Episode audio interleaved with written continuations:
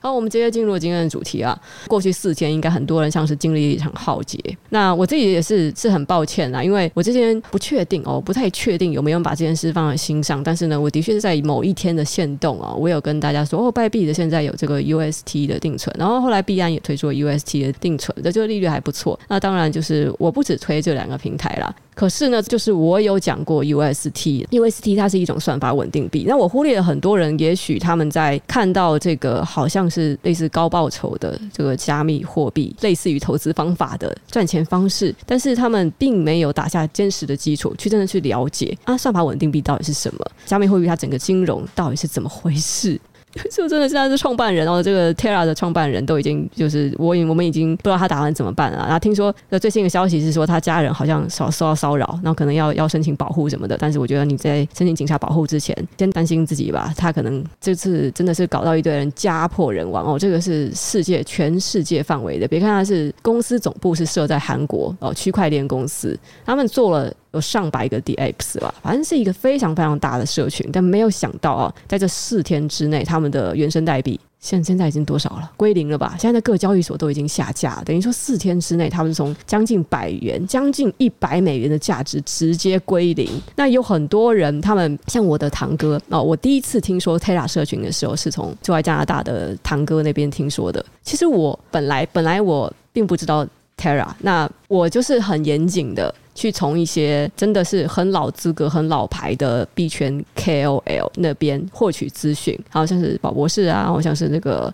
YouTube，我其实不太看了，我主要是听 Podcast，经营的比较久的币圈的 KOL 那边获取知识。可是我觉得真的是这种命运中的巧合啊！我我觉得这是我的一个疏失。我堂哥他虽然是在加拿大做前端工程师，但他并不是专精于区块链工程，所以他跟我讲说他开始投资加密货币，然后他有在。用 Anchor 的时候，我才第一次接触到 Anchor Protocol，然后他又跟我说他买了很多的 Luna 币，然后我才去查，要不然的话，其实我可能永远都不会碰这个东西，因为只是因为从我堂哥那边听到关键字，然后我就去搜寻相关的资讯，然后有去搜寻有没有人在说这个东西是诈骗什么的，就发现其实他的名望出意料的好，大家都就是有很多他的社群的拥护者，他们认为这个社群非常有发展性，然后甚至在三个月以前呢，如果你去在网上问啊，说现在这个势头最旺的币。你觉得就是未来最有前途的这个去中心化的稳定币是什么？大家可能都会回答 UST 哦，它可能真的可以为我们完成去中心化的梦想。其实我们要精简这个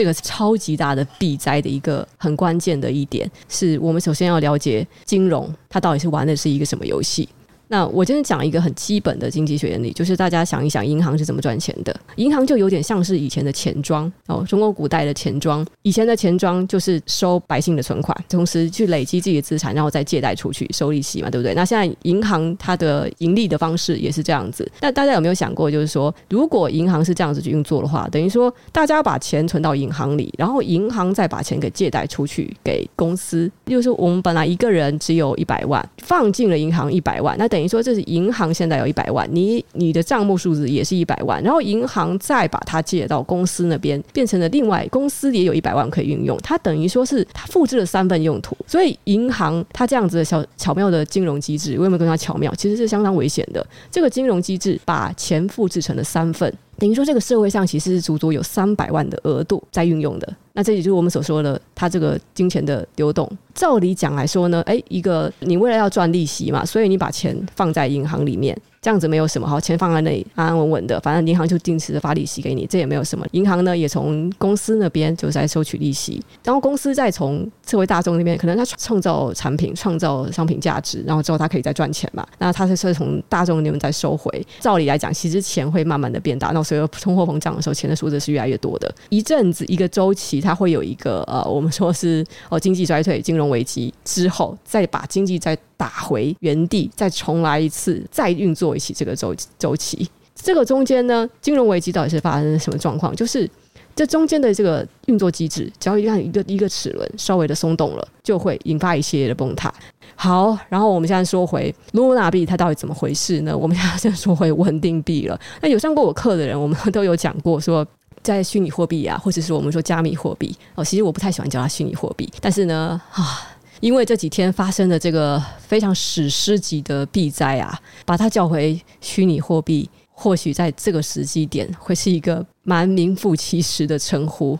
通常呢，有在交易这个虚拟货币或或加密货币的人啊，我们通常不会说每一次都是去刷信用卡，就是我每次要交易一笔钱，我就刷信用卡，然后我就去买一个以比特币哦，买一个以太币。通常来讲哦。加密货币这种波动非常高，而且它这种上千、成千上万个小币，每天在这边波动来波动去，起起伏伏。有人做多，有人做空，哦，有人这么搞合约，有人在做那种网格交易，各种那种千奇百怪的衍生金融品，非常的盛行的这样子的一个金融领域领域哦。大家都会去用花式的赚钱方法，其实这交易频率非常的高，然后一般来讲也不太可能只买一种币哦。比如说，真的是那种很单纯、很单纯那种比较铁齿一点的交易者，所以呢，我们会为了要去降低这种交易中的摩擦成本，交易者在进入这个虚拟货币的市场之前，会先把法币哦，台美元或是台币或是任何的你原本这种现实中存在的现金，总之把它换成。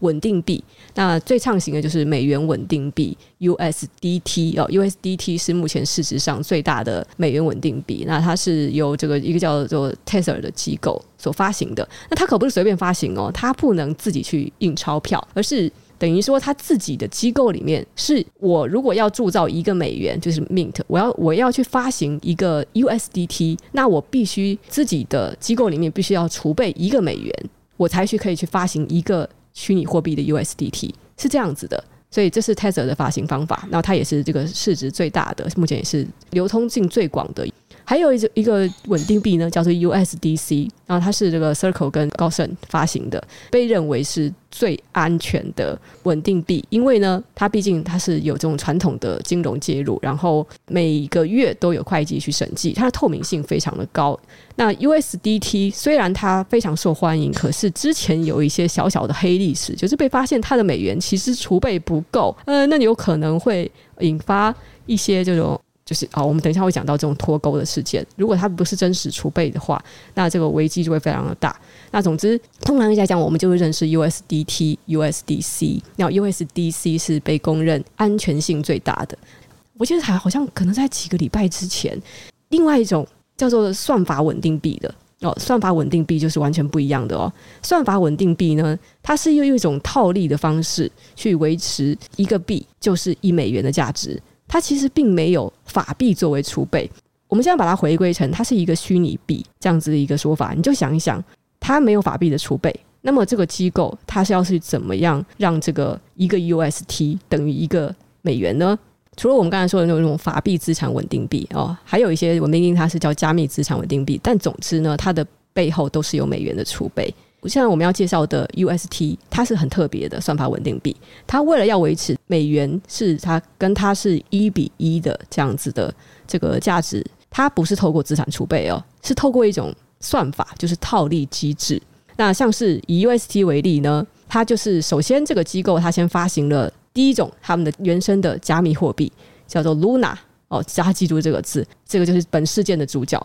Luna。Luna 它会有一个价格，它是浮动的，就跟加密货币一样，可能这个价值可以波动非常的大，会涨也会跌。那我们假设它在原生发行的时候呢，这个 Luna 的这个价格是一美元，在这个生态的系统里面设定一个规则，就是说你可以用价值一美元的 Luna 兑换一个 UST，那你想要卖出 UST 的时候呢，它就会兑换等值一美元的 Luna 给你。如果 Luna 的价值跌到了零点五美元，那你就可以去跟他的他的这个社区去兑换两颗 UST，然后你又可以把这个 UST 再换成真实的美金。那你要怎么样维持这个 UST？它就随时的是永远是定锚在一个美元的价格呢？就是利用呃人们总是想要套利去赚取这个价差的这个机制，因为呢，随着这个他们的市值不一样。呃，有点像股票一样，它市场价格会波动。那如果 UST 它今天涨超过一变成一点一，我们就可以用一美元的 Luna 铸造一个 UST，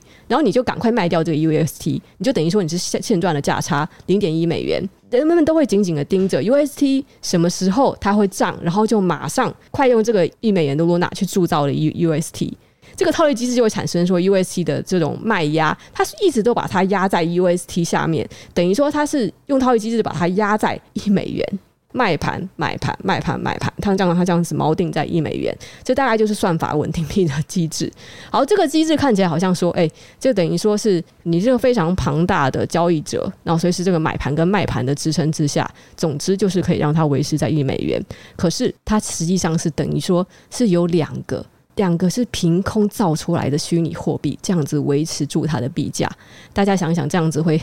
产生什么危机呢？但实际上，呃，很久以前就有一篇文章啦，讲说这个算法稳定币已经很多次失败的项目了。什么 Luna UST 的这样子的这生态，它这就获得了大成功之后，这是不可能会有再有下一个 UST 了。其实，在很几个月前就已经有有人提出了死亡螺旋了，就是说一旦一旦一个不小心哦，UST 它脱钩了。这个概念，我们等一下跟这个整个事件的这个过程一起讲好了。那我们现在来直接讲说，到底哦，这四天来到底是发生了多夸张的事情？就在 USG 它它因为在去年的四四月还是五月的时候，他们推出了 Anchor Protocol，就是安可协议这个借贷平台之后。这个东西被广为流传。那虽然有些人觉得说，它的它的年化报酬率有大概在百分之二十左右，实在是太诱人了。可是它的社群又是这么大，创办人好像都蛮有背景的，所以呢，尽管有些人提出一些质疑，但是也没有人真的就是敢明目张胆的去发起攻击了。但是实际上，真的有很多人看不顺眼。我们说，在币圈里面也有相对保守的人，或者说呢，是一直都会害怕这种会落入死亡螺旋的。我等下会解释一下，死亡螺旋它是不必然会发生的。虽然这件事、这个理论、这个理论真的是很久以前。有人提出哦，也有人跟我去贴各种各样的文章。我跟你讲，这些文章我都有看过。但是一件事情，它就是一个灾难，它在发生之前，发生之前，你会有各种各样的推论。就比如说，我也可以讲说，哦，我在呃，可能在三十年前、四十年前，中共就必倒，我想这台会不会被搬啊？像很多种子哦。中共必灭啊，等等的，但是搞半天嘛，中国还是越来越强盛，然后到底怎么搞的？你可以做出各种各样的推论，你可以去从各种学术的角度，然后你做出各种推论。但是这件事情发生之前，谁可以笃定的说？哦你现在当然事情发生，大家说啊，看吧，早就说吧。但实际上，那巴菲特也说比特币是个骗局啊。那所以我觉得这种币圈仔啊，就是没有投资的 Terra 人在那边笑 Terra 这是个骗局。那你你是不是讲说传统金融仔，巴菲特啊那种玩股票的人啊，也在那边讲说你们比特币、以太币都是骗局？就就是一个有五十步笑百步的感觉。在五月八日，我们现在说一下五月八日的凌晨一点发生什么事情。那个时候呢，在 Terra 链上的的算法稳定币，我们刚才说的这个 Terra USD，简称 UST。它开始出现了一些微的脱钩情况。那一般来讲，我们会看到稳定币呢，它虽然就是是是浮动的哦，有时候会到一点零零零一，有时候会落到零点九九九九，但是那都是非常非常小的一个落差。可是那时候 UST 居然跌到了零点的九八五左右。在刚发行的时候，它曾经一度也是跌到零点九六，但是很快的就涨回去了。所以这并并不是说它一个最深的跌点。区块链有一个好处哦，我觉得这是一个非常难得的机会。虽然说这个索罗斯式的攻击在以前这个泰国啊就已经是有发生过了，可是我们是难得，是因为区块链它的每一笔交易。你都可以在记录上，它都是在网络上公开的记录，每一个人都可以查看得到。然后你甚至可以去制作 Twitter 然后 Discord 的机器人去监控，看有没有超过某种量体的虚拟货币正在交易，正在在在抛售。所以那时候呢，我们先解释一下，有一个叫 Curve 哦，Curve，Curve 这个东西呢，它是在 BSC 链上的稳定币兑换池。那基本上就是，如果你要把 USDT 换成 USDC，或是等等等，反正你就稳定币之间的兑换，那很多人会在 Curve 上面进行。那在 Curve Finance 的 Twitter 上面表示，在五月七号的时候，有人开始大量的抛售 UST。第一波的抛售呢，就引起了它大概脱钩到了零点九八五七。这个时间点是怎么回事呢？其实上在同一天，Terra 社群的创办人，他是一个韩国人，叫做。都控啊，我应该是叫都控。都控他在 Twitter 上发表声明说，为了要去部署 Three Pro，要要进行到 Four Pro，你可以把它想象是一个升级。就他们大概购置了一百亿价值的比特币，他们要准备去做一个储备。也就是说，实际上他们还是要做一个加密货币的储备。如果他们成功了，完成了这次升级的话，实际上 UST 会变得非常安全，至少比他这次的脱钩活动安全得多。然后就是在那个几分钟的转移时间，因为他们移除掉了这个流动性，而去做了一个这样子的一个升级的动作，呃，类似于升级的动作，然后就开始遭受攻击了。他们移除了流动性的时候，突然受到了大量的抛售，然后这个大概是就是在他们从 Curve 上面移除了一点五亿颗个 UST 的流动性的时候，就在短短一分钟之内，有一个不知名的地址抛售了八千四百万的 UST 哦，注意这个这个数字哦。那其实我们可以从这个短短的几分钟之内，可以看到几个重点。首先是流动性被移除一分钟之后，马上就被抛售，这个是绝对是一个狙击。这个人是非常明显的知道升级要怎么进行的，他这个绝对是故意的，他不可能是那种骇客的随机攻击。再来就是 Terra 的母公司，当时他们宣布他们将要购买一百亿美元的比特币储备。那其实。照理来讲呢，他们只是撤走一点亿美元的 UST 流动性。那照理来讲，如果流动性预期是他们本来，然后他们本来是这个是大概是四百亿吧。那流动性其实如果是这样子的话，那大概其实他们只要利用我们刚才所说的钱可以复制成很多份的原理，他们其实只要每天用一点一美元就可以恢复这小小的挂钩。但是因为在那个时候，他们的这个这个流动性被移除了，单单只是八千四百万美元，等于说是耗干了它的流动性。其实，在据资料显示呢，聚集者他在四月十一日之前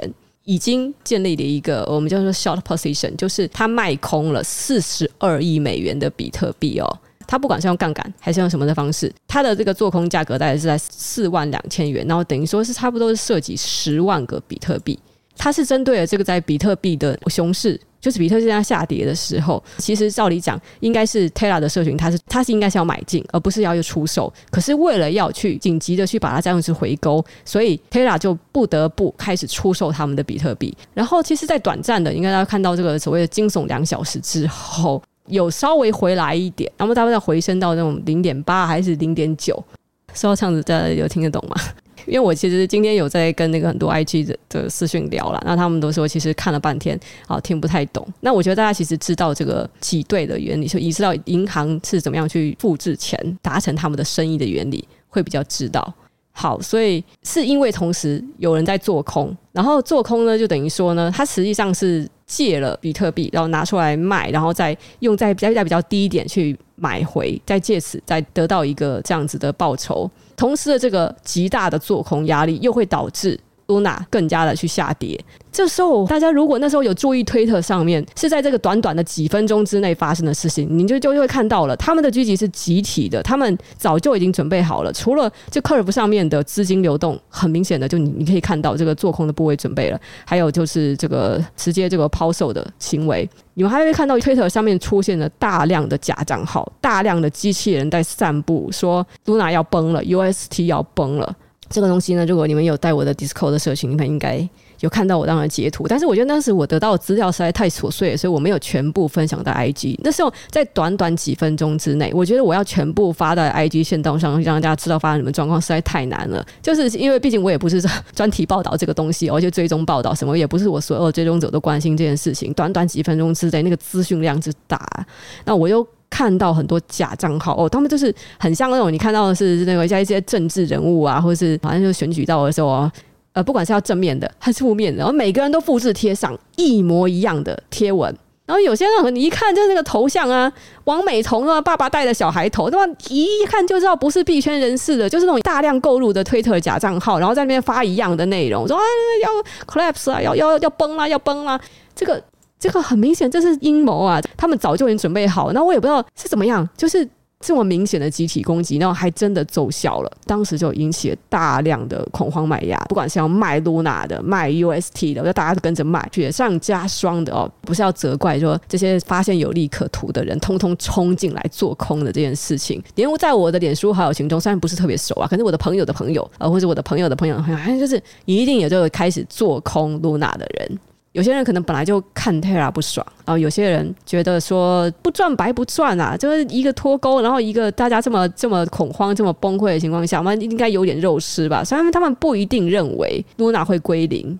因为我看到很多做空者可能是在一个六七十哦五五六十的时候做空，然后到五十多块钱他们就停利了。那就说明什么？他们并不是真的认为这个东西会归零，而是觉得哇，这个趋势在我马上进来赚一票。他们有些人做空直接四十倍、五十倍杠杆开下去，然后一个晚上赚四五万美金的，我看到非常多非常多这样子的单。哦，更更不要讲，就是那种分比较大的，一晚直接赚几百万、几千万的都有。可是你们看到那个做空压力太可怕，那就会形成你们更大的卖压。本来不会做空的人呢，就没办法啊，他们就赶快停损啊。他们除了卖掉自己的资产，还能干嘛？那大家都在求创办人哦，Do Kwon，你能不能做点什么？然后那多空事发后的四十八小时，哇，四十八小时之后，哎，这个事情整整经历了四天，而他在两天，第二天才才发表他的推特，列了超长一段，我有一句一句翻译给默默听，然后我自己越翻译越觉得他怎么在讲废话，罗列大概七八九点吧，总要要讲说呢。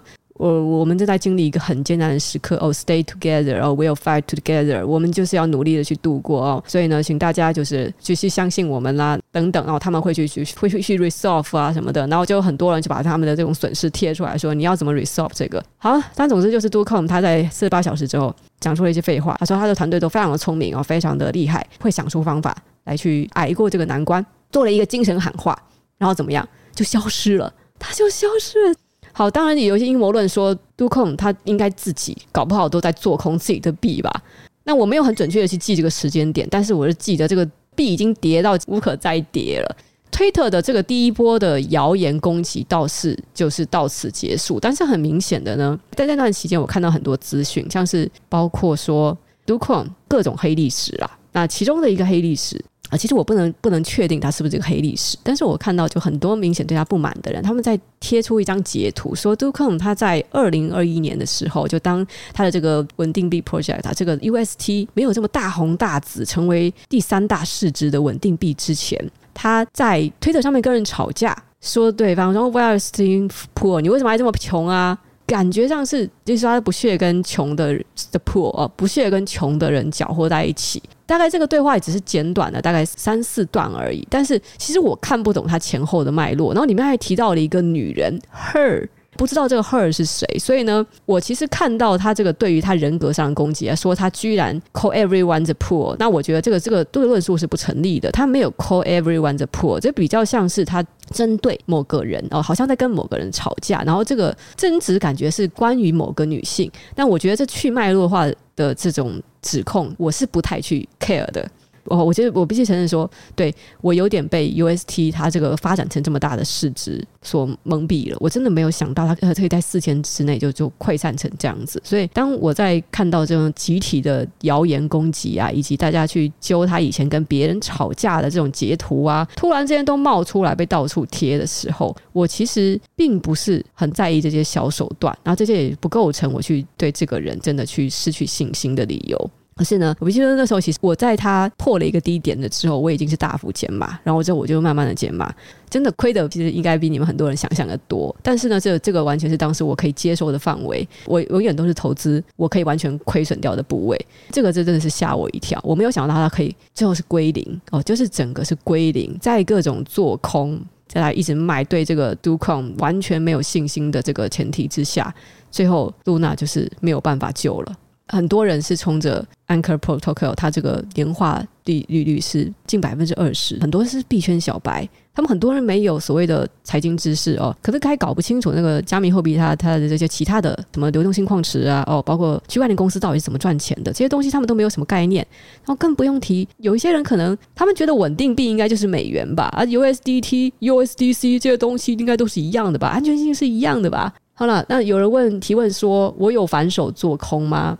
嗯，在那个情况下，我有想过我要不要做空露娜但是我觉得我就当时我有点受到我的感性上面的影响，因为我一直在看推特上面的消息，我看到有很多人当时这个稳定币已经跌到只剩下六成五成的时候，有那么多人在推特上面对杜坤控诉，你如果不打算出来的话，你就不要出来了，我已经打算去自杀了，I gonna kill myself。然后还有人说。都是你害的！我现在银行里面只剩下一千块钱，只剩下一百块钱。我还有两个女儿要养，也有一些热心的支持 Do Kwon 的网友就会回复这些人说：“你们没有控制好风险，那是你们的问题。本来就算是你今天去投资股票，它也有可能变成币值。那但是就是真的是谁料得到，一个稳定币，照理讲它是应该要跟美元等值，它是 stable coin 诶、欸，它应该是稳定的诶、结果它搞的是怎么样？比以太币、比特币，那么比那种号称波动很大的币，波动还要超大，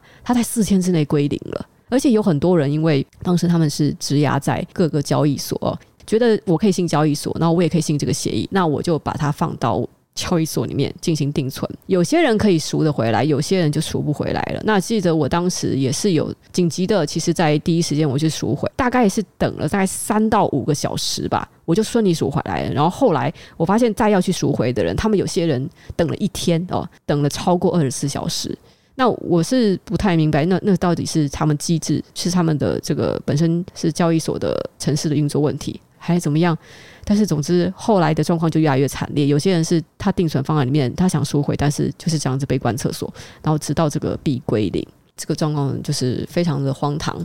今天我讲这些事情，其实已经非常非常晚了。你们一定会看到很多 podcast 啊，或是部落客啊，哦，各个这种平平台上的人啊，因为 YouTuber 一定会讲这个话题，因为这是这几天以来最大的一件事情。那我想跟大家分享的是有几个关键点啦。那首先是有些人他们说是这个是第一时间那时候传闻出来的这个两家传统金融就是在华尔街的机构发动的攻击，那这个谣言已经被这个机构所否认了，所以我们现在根本就不知道是谁发动的攻击。因为如果你们现在还看到新闻在讲是谁谁谁谁的话，那那是不准确的哦，那个是已经被否认的。再其次呢，我是跟踪了一个叫做 Root to Fight 的这个 Twitter。他是说，当时在这个短短的四分钟之内，因为有大量的假机器然后谣言在推特上面迅速的散布，等于说是八千四百万美元的一个砸盘，就直接造成了有差不多两亿的 UST 从安克里面取出来。他们那时候的挂钩数字大概是在零点九八七到零点九九五，但是第一次的防守其实就是他们的紧急的赎回呢是。算是防御成功，但是并没有完全的 recover，所以才等于说是给他们有机可乘，造成了第二次攻击。一个比较肯定的回答，虽然我们不知道这个机构是谁啦，但是我们可以比较确定的是，这个机构呢，它这个砸的本是相当的大的哦。我们它不是从 Gemini 借的，但是它借了差不多一百亿价值的比特币拿去做空，这个所有的整所谓的崩盘。除了这个一开始的八千四百万，还有他就后来拿来去做空的一百亿，我们不能完完全全的说这个可以造成 Luna 直接归零，一定是借由推特上面这个散布谣言的辅助，还有以及当时这个谣言开始造成恐慌情绪，然后进一步的崩跌，在这个崩跌的途中呢，还有各种围观的跑来做空的人，如果这个狙击者他是借了一百亿的比特币来去做空。你想想这个什么众志成城啊，积少成多啊！光是昨天在币圈的朋友中，我认识的他们一半都跑去做空单了。不要讲这整个币圈稍微有一点点这种敏锐度的人，正牌空军、杂牌空军，通通都跑进来做空。那平常没有在做空单赚钱的人，也跑进来做空，那个数值会有多可怕？这个并不比一百亿这个压力小。所以呢，当大家在一边讲说，哦，所以一切都是这个狙击者造成的吗？没有，这其实是一个。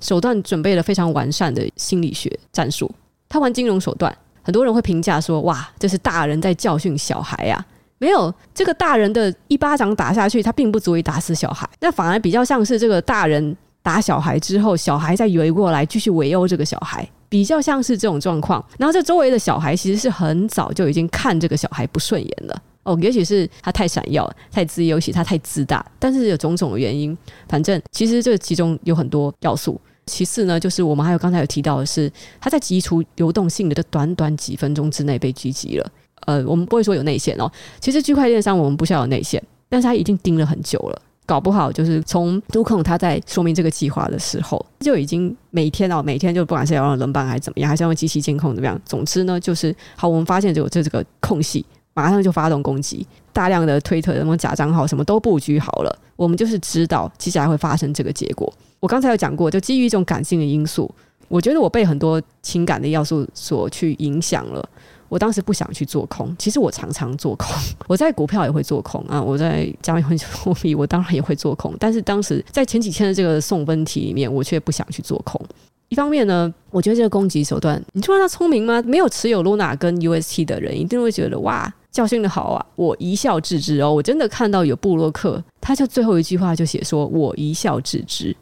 哎，这中间你们不知道有多少人破产，光是都控他发表了那个毫无意义的呼吁之后，已经传闻是韩国有很多人自杀了。这个事情怎么可以一笑置之？这是很惨烈的崩跌事件，因为太多人把钱给投进来了。能说这是一个庞氏骗局吗？呃，我比较倾向于说，大家有看过在 Netflix 上面的《Inventing Anna》吗？我相信大家应该对里面的一句台词很有名：有钱人不会用自己的钱来做事，有钱人会去贷款，用别人的钱来做事。所以今天其实是无关乎说，呃，他 Terra 这个社群呢，他今天到底有没有本事去做法币的储存？至少他们在早期的这个行销啊，其实已经有砸了重本。他们用这种高利润的手段，已经吸收了非常非常多的 USD 持有者，而让他们足以去前往下一步。所以这也是为什么很多人说不可能会有下一个 Luna，不可能会有下一个 UST。但是那这个是在 Luna 发生崩跌之前，很多人是这样预期的。它就是魔戒。Terra 它要做的生意是，我用两个虚拟货币买压跟卖压的套利机制，完成了现实社会中的美元。哇，美元是这个世界的霸主啊！它是完成了一个印钞机哦，它可以 print cash，它是印钞机。印钞机的生意谁不想做？谁不想成为创新金融业中的印钞机？UST 它如果真的达成的话，它就是做到了这件事情。那你说即将要达成这件事情，怎么可能不被华尔街的人盯上？华尔街的人预计呢，他们花了这个八千四百万美元，然后再加上哦借贷了一百亿的比特币，获利了结。他们一定已经还完了这比特币之后，还有做空的这个获利哦，做空的获利这样子粗估起来应该是八亿美金，但是损失掉了多少？肯定是不止四百亿的市值。接下来我们看到接下来一天呢，就引起了币灾，整整的四兆的市值被蒸发了，这多可怕！我看到有人说，哈哈。Luna means lunatics。好了，这个笑话一点都不好笑，因为这很明显，他你不了解这个社群里面，本来他们就自称 lunatics。你们现在在讲说，哦，持有 Luna 的人是疯子，以为这个谐音梗好笑吗？以为这个意义梗好笑吗？不是啊，你们要是真的知道，真的去了解 Terra 社群，就会知道他们本来就自称 lunatics，他不需要你去给他乱灌这个 lunatics。我觉得像这样子的玩笑就就很没有风度，然后你也根本就是搞不清楚状况。其实，在大概几个月前，大家就会知道什么 I R O N 啊，B A C 啊。好，这个注意 B A C 这个字。在都控他们失踪之后，然后又马上就有有他的前任员工出来爆料，说他就是以前曾经失败的算法稳定币项目 B A C 的匿名创办人之一。哇靠！这个爆出来之后，那个时候其实 U S T 啊，已经差不多脱钩脱到零点五到零点六之间，我记得。当我看到这个爆料的时候，其实我是非常非常的动摇的。就是首先，其实我不太相信匿名爆料这种爆料的东西，网络上乱讲话的人什么时候都有，我，就会在这种偏偏要在这种时候跑出来，我唯恐天下不乱的。但是问题是，这个人是他是具名爆料，他是有名有姓的出来哦。他说他就是以前的工程师，他出来指名道姓的爆料说，Do.com 他就是 BAC 这个项目的匿名创办人。爆料开始传遍网络的时候，都控还不出来否认，他连一句话都不讲，那说明什么？我不知道，就是要不然他公关团队根本就是个灾难，要不然就是他觉得说也没有用啊，要不然就是这件事是真的是事实，又造成了 Luna 继续崩。当创办人失去了信用的时候，这个是非常非常严重的问题。我们可能不仅相信创办人的能力，我们也要相信他的信用。我们说这个 Terra 的创办人，他今天创造了一个这么大的社群，很多人是信仰他，我们相信他的梦，我们相信他最后会是去中心化的霸主，去选择我投资你，然后你帮我，我们赚很多钱钱，这是我们资本主义利益的交换。Lunatics 是这样去相信的，可是今天却发现说，哇，原来你以前曾经做了一个失败的稳定币，而且你却隐瞒着大家。这这很惨，这是比你你以前没有做过任何稳定币还惨。虽然我觉得这样子的标准是不公平的。照理讲，我们应该要期望的是，一个人他做过了很多失败的事情之后，他下一次更可能成功。但是这个社会更相信是黑历史，就是一个人他犯过罪以后，他更可能会犯罪；犯错以后更容易会犯错。就是已经做垮了一个项目，那这个项目哦都是稳定币，性质都一样。你以前已经做垮了一个东西，而且你那时候为什么要匿名？最重点的是为什么要匿名？匿名的话，就代表说你不愿意去承担你过去所做的这些责任，不管是你是成功的还是失败的，大家刻意的隐瞒了自己的过去，这个是非常大的信用危机。我觉得到这个时间点的时候呢，其实我在我的社群里面，我的 Discord 里面或者 IG 里面，我我不会为为任何人的投资去负责。所以当别人问我说啊该不该卖啊，我是都不会给任何建议的。我觉得这这个是你们要为自己的钱负责哦。我从来都没有教大家说你们要把钱全部都去拿去买 Luna 或者买 UST，我绝对不会做这种建议的。当时我就马上就是给一些有投这个币的这个认识的亲近的人，跟他们说，立刻现在趁这个 UST 还有点价的时候，你快把它卖掉，能拿回多少钱就拿回多少钱。现在已经归零了，所以我可以放心的说出来了。这个事情爆出来的时候，大概零点六左右的位置，我叫他们快把钱拿出来，赔的就算我的。当然，我亲近的人他们不会想要真的我赔，但是我已经是做好了这个心理准备。他们投了多少，我就赔多少。我叫他们立刻快点停损，然后把可以拿的钱退拿回来。然后果然不出所料，之后就是一一路崩下去。至此为止，我们看起来好像这个危机结束了，对不对？好，还没有跟各位说，这都矿这个人啊，觉得说人呢在江湖上哦。不出一点乱子哦，不出一点跟别人的纠纷是很难的。就像之前他说什么在推特上面啊，跟人家吵架哦，叫人家穷啊，这件事情我都觉得还好还好，因为我搞不清楚脉络。你们吵架的时候可能都会乱讲话嘛，啊，可能他是个自大狂，那也是说不定。我是在接下来的几个小时，我又看到在推特上面有流传的一个影片，不是机器人贴的，是很多人在转贴。我在 IG 上、限动上也有分享。我最后就是打了一篇总结的文章，就是我对他的信任到底是怎么样去崩毁的。我对他的信任是彻底的毁灭，是因为那个影片哦，那个影片片段呢，是他看起来是在接受一个采访，九天以前，那是他最风光的时候。女的采访者啊，问了他一些问题，他就回答说：“哦，币圈啊，百分之九十五的币 are going to die，他们就是会全部灭亡。但是呢，there's also entertainment watching companies die。”他说：“看着这些公司灭亡也是蛮有趣的，也是一种娱乐。”哇！当然，那个采访者马上就反而就发觉气氛不对了，所以就尴尬对他一笑说：“哇，这个说法非常的 evil，真的蛮坏的啊！”他就会一边笑一边在跟那个采访者就是谈这件事情。哇！我当时简直就是震惊了，就是怎么会有人说，好，你这百分之九十五的币都是会会死亡，然后看到公司灭掉也是蛮有趣的。而且是这样子嘻嘻哈哈的说，当时我觉得这个人我不相信，我觉得他太没品了。然后再综合这个之前的这种种种的迹象了，当然我不会选择说哈，我就相信他所有的。至少我我我现在知道了哦，BAC 他做失败，不知道他是不是在网络上就是跟人吵架的时候叫人家是穷人，就好像说是是变得富有是理所当然的这件事情。但是我很确定的是，我看到那个影片是真实的啊，他嘻嘻哈哈的讲了这件事情。对，然后这个影片被贴出来的时候，他自己的币灭亡了，我猜想他的公司也活不下去了。哦，这是非常非常的讽刺。大家都贴出来嘲笑的时候，你就是那百分之九十五，嘲笑多空是可以的啊。但是呢，我还是要说，没有必要去嘲笑在这场浩劫中损失的人。有多少人因为这一次的币灾倾家荡产？我现在不只是指是 Luna 币 UST 这个币灾哦，是接连引起的各种效应。哦，包括后来 USDT 马上就遭到了攻击哦，有一个肥手指花了五点二亿美元，也是在 Curve 上面以一个差不多近于三点九九倍的价格，就是乱打进去，开始砸盘，他在试图要让 USDT 也脱钩，真的是引起了 USDT 小小的脱钩哦，当时那个价格大概。跌了百分之二，这这也是 USDT 的一个非常大的跌幅。然后当时有跟我一起在 DC 社群里面，马上也是恐慌啊，大家马上快用 USDT 换成 USDC，反正那个时候那个时候大家就很恐慌。我当时的考量是 USDT 这第三大市值可以这样子哦，虽然我们说它有死亡螺旋的这样子的问题，但是这真的是我们不知道，因为索罗斯式的攻击啊，它当时也曾经这样子直接冲击了东南亚。我们不知道是传统金融市场，就算你有法币去这样子支撑，你能不能经得起这么大一笔钱去砸下去的考验？其实我们不知道嘛，对不对？我也是当时就是趁说 USDT 还在台币二十九以上的时候，就马上把就是大部分都卖掉了。然后事后证明说，好，看来这五点二亿这么砸下去是没有什么效果的，因为 USDT 市值太大。然后再其次呢，它毕竟是法币储备的哦。他就紧急做了一个防御，他马上就紧急去赎回，所以没有起太大的效果。但是其实还是震荡了一下下，在币圈其实蛮复杂的。我不是说只说是黑暗的那种复杂，我是说有那种玩得很精通的大佬，哦，有这种我们现在看到金融巨鳄，就是那种靠做空、靠这种，他们其实已经不缺钱了，但是他们非常非常激烈，甚至是有点恶劣的手段，一捞就捞一大票的钱，就砸不到一亿，然后赚了八亿这样子的事情。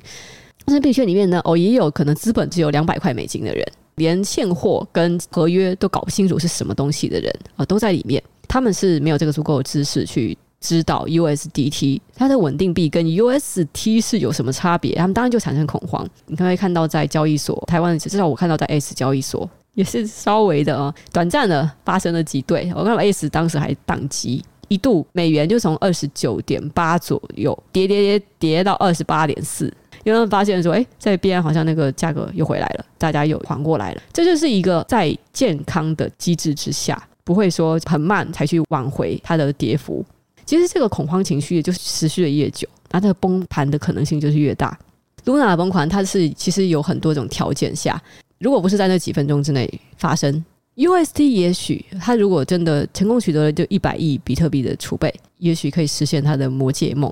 他也许可以达成真的所谓的不依赖法币的去中心化算法稳定币，就是可以第一个永久存活的。可是呢，可能之前也是太高调吧，早就已经是被圈内人、圈外人都盯上了，大人打小孩，小孩在围殴小孩，就是这样子被活生生的打死了，就是在那个短短的几分钟之内。所有的条件，我们就是说，金融巨鳄的这样子砸盘、有计划的攻击、谣言的散播、早就看不爽的，或是哎路过的想来捞点油水的路人，每一个因素都缺一不可。最后，Luna UST 曾经市值最大的算法稳定币就这样子归零了。Luna 现在也是从各交易所都下架了，就在四天之内，大家都损失惨重。我除了想要强调说，这个事情其实是非常被精心计划的，所以呢，它有可能失败，其实是有可能失败的。我哪怕说这中间那么多空，你先不要造那么多孽呀，或是说你你可以去取得这个融资成功，哪怕说获得了一点点的支撑，其实我都觉得这个死亡螺旋被缓解下来，或是说谣言不要这样子去奏效。我不会把说话说那么死，因为有很多人在这个是是结果论，他们都说这个死亡螺旋啊，就是注定的，从一开始就已经被看出来了，必死的。我倒认为这是其实是一个是一个大几率事件，但是它是有机会成功的。好，这个就是大概在过去的四天发生的一件事情。我们我们群组里面有人就会一口气哦，呃，丢了几百美金的、几千美金的，我不知道有没有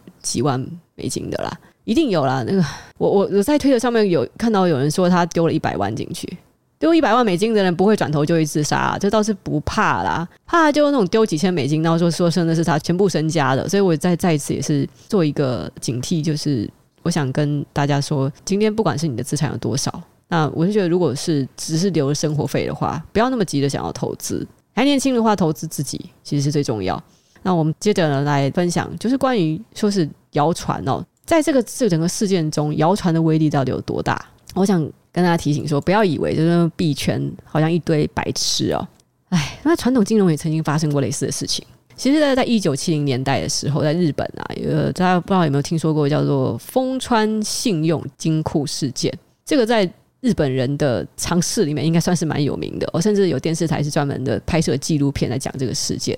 其实，这是起因是非常非常的单纯，单纯到你觉得简直是白痴到了极点。爱知县当时有三名女高中生在车上就闲聊，闲聊哎，你毕业之后要干嘛？然后第一个女高中生就说啊，我想去丰川信用金库去工作。第二个女生就回答她说，哎，那个信用金库的未来并不是很好吧？她就是提出了这样子的一个疑问句。那其实这句话的它真正的意思当然是说，丰川信用金库啊是一个乡下的小银行啦，没有什么发展性啊，你不如去一些那种。开到全国都有分布的大银行哦，就是这么简短的两句对话。第三个女高中生她就误解了，然后接下来就造成了后续的灾难。是怎么样呢？第三个女高中生呢，她在回家之后也是在闲聊之间就跟家人转述了我这两个女同学的对话，但是她其实并没有详细的说出脉络，没有讲出前因后果，她就只说了我听说丰川信用金库有点危险哦。这一句短短的话呢，他说家人就听在耳里，因为他们家人就是那个哦，爸爸妈妈告诉婶婶，婶婶告诉伯伯，伯伯告诉奶奶，传传传传，到处传哈、哦，家人全部都都在那边讲，家族中就全部都在谣传着丰川信用金库有点危险啊。然后不久之后呢，就传到了街坊里面的洗衣店跟美发院的老板娘耳中。哦，身为八卦中心的美发店，然 后就把这个消息又传到了这个小镇上的家庭主妇。这时候，这个谣言也开始出现了变化。原本是听说丰川信用金库有点危险，然后变成了丰川信用金库很危险，然后听说那两个字已经消除了，已经变成了丰川信用金库很危险。这件事引爆点是怎么样呢？是瓦斯业者向洗衣店的老板娘说这个电话。他在打电话的时候呢，就跟妻子说：“我希望从丰川信用金库中领个一百二十万日元出来。”其实他也没什么意思，他的目的就是要周转一下他的工作上的一些应付款项。当时洗浴店老板娘在偷听，在在站着偷听说话，他想说：“哎，这个留言是真的，他为什么要领出一百二十万日元？”是不是银行要倒了？所以她在听完这个打电话的这个话之后呢，马上就赶快联络她的老公啊、朋友啊，说大家快去提款啊！对，留言只花了一天的时间，呃，一天之内，丰川信用金库就发生了挤兑，然后当时领走了二十六亿日元。只是有个人想要领一百二十万日元，但是在留言的驱使之下，因为各种谣言的关系，最后造成了挤兑是二十六亿日元。这个银行就搞到挤兑，就是快要倒闭啊，所以警察就开始对这个散布谣言者进行调查，就是到底是谁散布谣言，搞到这个银行快倒了。最后追到源头是三个女高中生在电车上面闲聊而已。可是呢，学生就说我们没有恶意啊，我们只是在随便闲聊啊。好哦。这个就是第一个事件，希望大家记得，在传统金融中也曾经发生这种事。那其实美国银行也有发生类似的事情啊。那这个在我以前有介绍过的 Netflix 的影集，就是这个 Money Explained 里面也有提到过，大家可以去了解一下美国银行有发生的挤兑事件，也是因为一个谣言。那在比较接近我们的社会的话呢，呃，大家知道胡雪岩吧？他是很有名的商人啊。那大家知道胡雪岩是怎么破产的吗？就是在一八八三年的时候，那时候胡雪岩的商号就是。资金周转上出现了些微困难，但是就是我刚才所说的，有钱人他们都是用别人的钱来做事。就是说，如果你们有去真做股票啊，你们就知道这种公司有贷款，这个是一个非常正常的事情。资金就是周转，然后再去做一些生意嘛。所以就是有人呢发现说，胡雪岩他的这个做生意这个资金周转好像出现了点困难哦。于是呢，他的竞争对手就趁机找了几个人就放风声，说胡雪岩。他要倒了，他的商号有问题。当时胡雪岩他的钱庄啊，立刻就被挤兑，因为每个人都听说他的生意做不好，就这个钱可能会飞掉啊，所以他们就发生挤兑。所以呢，就在同一年一八八三年的年底，胡雪岩的钱庄就破产了，他的资金才这时候真正的出现了大危机，然后从此就走向了没落。哦，胡雪岩是这样子破产的。那大家如果对胡雪岩的故事有兴趣的话，就是哎，可以去看看，好像关于胡雪岩的书还不少。我小时候有看过一本。好，那那今天大概就是关于这个啊，这是过去四天呢，以及我们历史上的这个惊人相似的事件，就跟大家大概聊一下。前四天币圈的朋友就经历了浩劫，我希望这些惨痛的失去资产的朋友，可以就是快点振作起来。有时候就是没有经历这个惨痛的教训，你不会成长。而这就是砸钱进资本市场交学费之后，下一次就会做得更好。所以呢，就给大家听一首我以前，这应该是我第一次我的忧郁症发作的时候，我常常听的一首歌。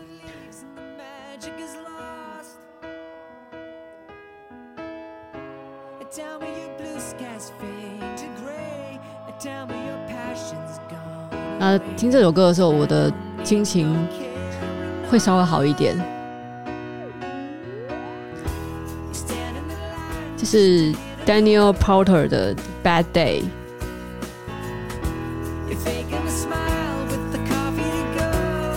听得到吗？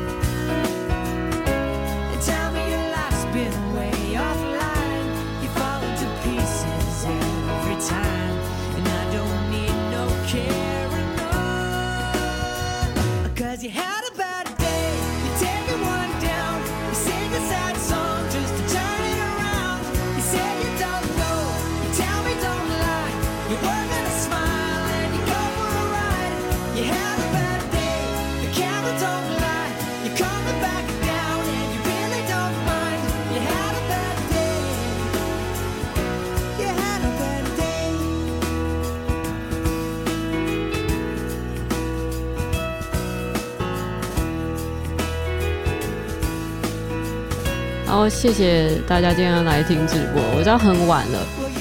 大家都想休息了。